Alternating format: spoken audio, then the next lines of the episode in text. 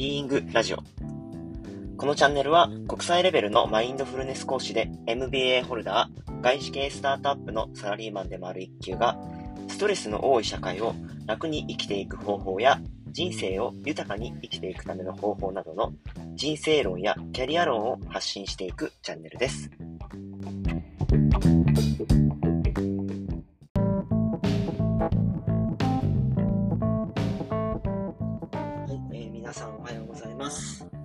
このラジオをお聴きいただき、どうもありがとうございます。いかがお過ごしでしょうか？今日はですね、皆さんちょっとお聞きすることが多いかもしれないんですけど、こうありのままの自分を受け入れるとか、そのままでいいとか、なんだろう、そういうことをよく聞くと思います。あの、このラジオでもよく言ってると思うんですね。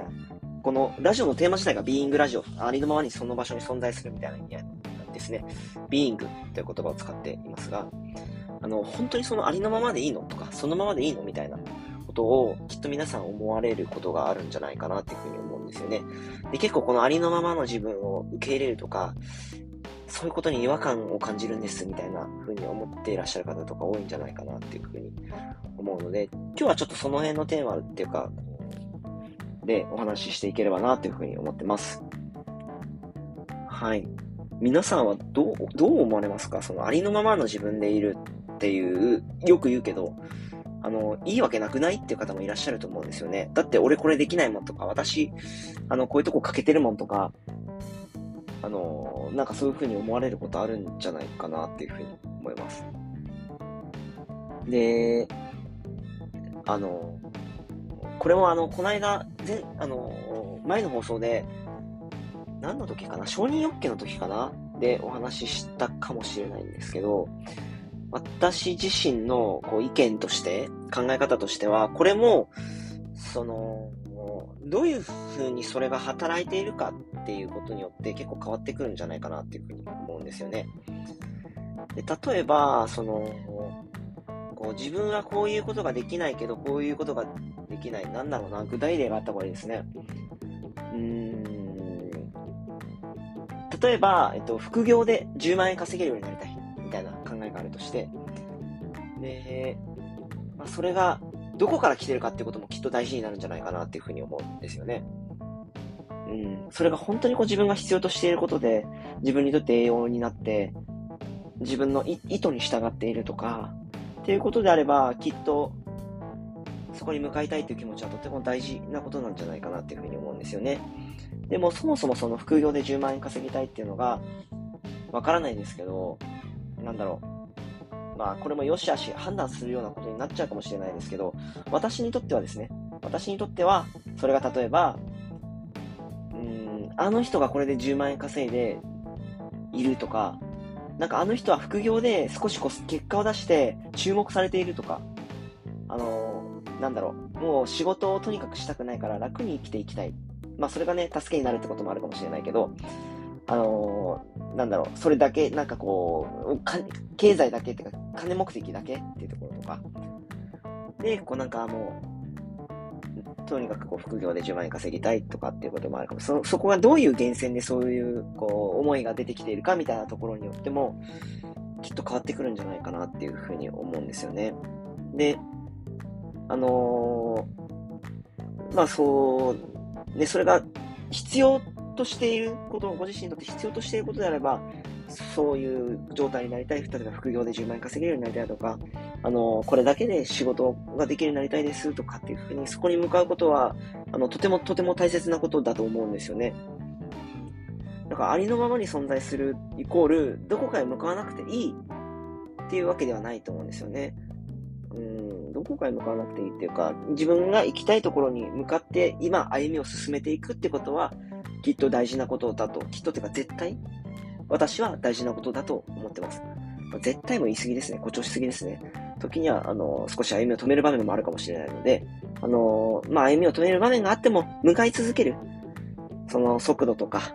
なんか、正しいルートで歩めてるかっていうことは一旦置いといて、向かい続けるってことが、とにかく大事なことなのではないかなっていうふうには思います。で、一方で、とはいえ、その、例えば、あの、そこに向かい続けているっていうこと、過程の中で、いろんなことが起きると思うんですよね。もっと早く進みたいとか、もっと最短距離で進みたいとか、っていう気持ちが出てくることがあると思います。で、最短距離で行こうとか、早く進んでいこうっていうことのために工夫をしていくってことはきっと大事なことだと思うんですよね。でも、あのー、本当にこう大事な、大事だなって私が思ってるのは、そこからこう、どんどんどんどんこうなんかずれていっちゃうってことが起きるんじゃないかなっていうふうに思うんですよね。例えば、その副業で10万円稼ぎたいっていうことの、そもそもの目的が、10万円を自分自身も、こう自分自身の、にとっても栄養となる仕事で10万円を稼いで、そして経済的に豊かになって家族にとっても、にも還元していきたいんだ。そして家族と幸せに暮らしていきたいんだみたいな。まあ、例えばですよ。例え話ですよ。そういう意図があるとするじゃないですか。で、そこのやっぱり大きい目的って自分も豊かに生きていきたい。自分の心も豊かに満たされて生きていきたいし、家族も幸せに、家族とも幸せに生きていきたいっていう意図がもともとあると思うんですよね。でも、もしかしたらそこがちょっと早く進みたい、早く進みたい、先を急ぐ気持ちが強いとか、最短ルートで進みたいっていう気持ちがどんどんどんどん強くなっていくと、そこがちょっとこう形を変えていって、本当は家族と幸せに過ごしたいっていう動機があるのに、その早く進みたいっていう気持ちが働きすぎ、強く働きすぎて、なんだろう、ちょっとこう、物理的にこう仕事をしすぎちゃう、その副業の仕事でスケジュールを入れすぎちゃって、休日家族と過ごす時間が減って、そしてなんかちょっと家族が疲れてきてるなとか、あの、パートナーが幸せに感じてないなとか、子供がこう、ちょっと寂しいなっていうこととか起きるかもしれません。もちろんそういうことが必要な局面っていうこともあるかもしれません。それは、その知恵に従って、こう、ちゃんと熟考した上で、その、今はこういう局面だから頑張るんだってことにこう踏み込んでいくってことであれば、それはなんかこう大事なことなのかもしれませんが、なんかこう無意識に自動的にそっちの方向に引っ張られるそっちの方向っていうのはこう、ね、例えば仕事を入れすぎて、家族がハッピーでない、こう、疲弊した状態になっていくってことが、無意識に、無自覚的にそういうことが起きているのであれば、それは、なんて言うんでしょう。ダメとかではないけど、あのー、ご自身の意図から離れていってしまってますよね。本当の、本当にしたいことっていうのは何なんだろうっていうふうにもう一度認識する必要があるんじゃないかなっていうふうに思います。なので、その、まあ、そこからずれていくっていうことがないように、こう、ありのままに見ていく、どういうことが起きてるかっていうのを見ながら、こう、歩みを進めていくっていうことも大事かもしれません。だから別に、ありのままでいることが、なんかそのままでいいんだよ、変わらなくていいんだよ、どこか行かなくていいんだよなんだろう、えっと、夢があってもそこに向かなくていいんだよみたいな、ちょっとこうなんか、ニヒリズムというか、虚無主義っぽい感じではなくて、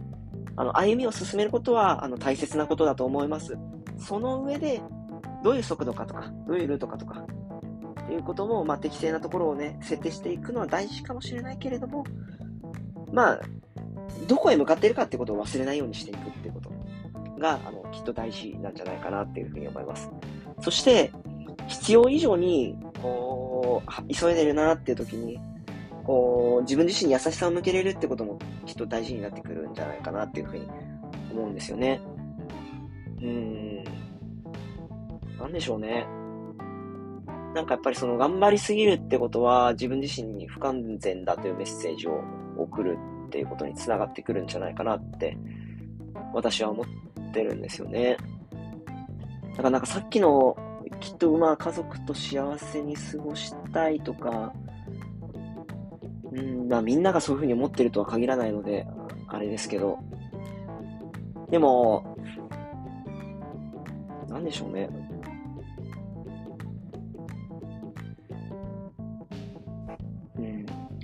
頑張りすぎるってことは、自分を傷つけているってことはあると思うんですよね。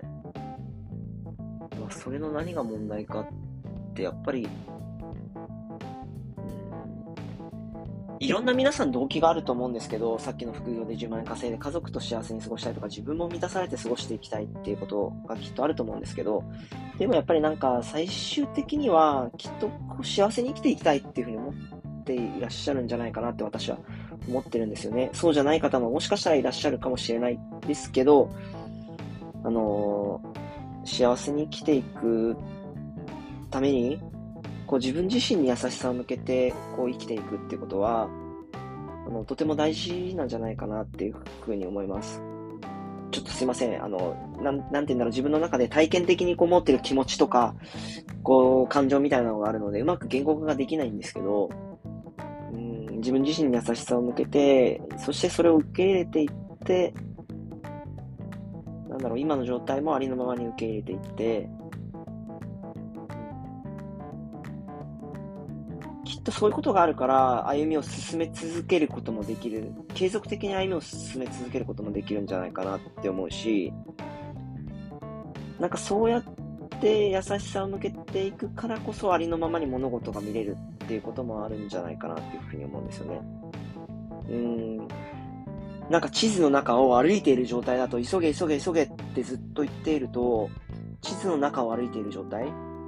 地図の中を歩いている状態だと、自分がどこの方向に向かっているかっていうことを見失っているってことがあるかもしれないですよね。急げ急げ。とにかく歩みを進めるんだ、急げ急げっていうふうに思ってる。まあ、さっきの話と似てるかもしれないですね。本当は家族と幸せに過ごすというところと、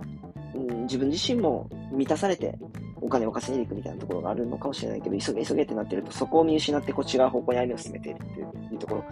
それがなんか地図の中を、こう、目的地を見失って地図の中を歩いてるっていうところと似てるかもしれないですね。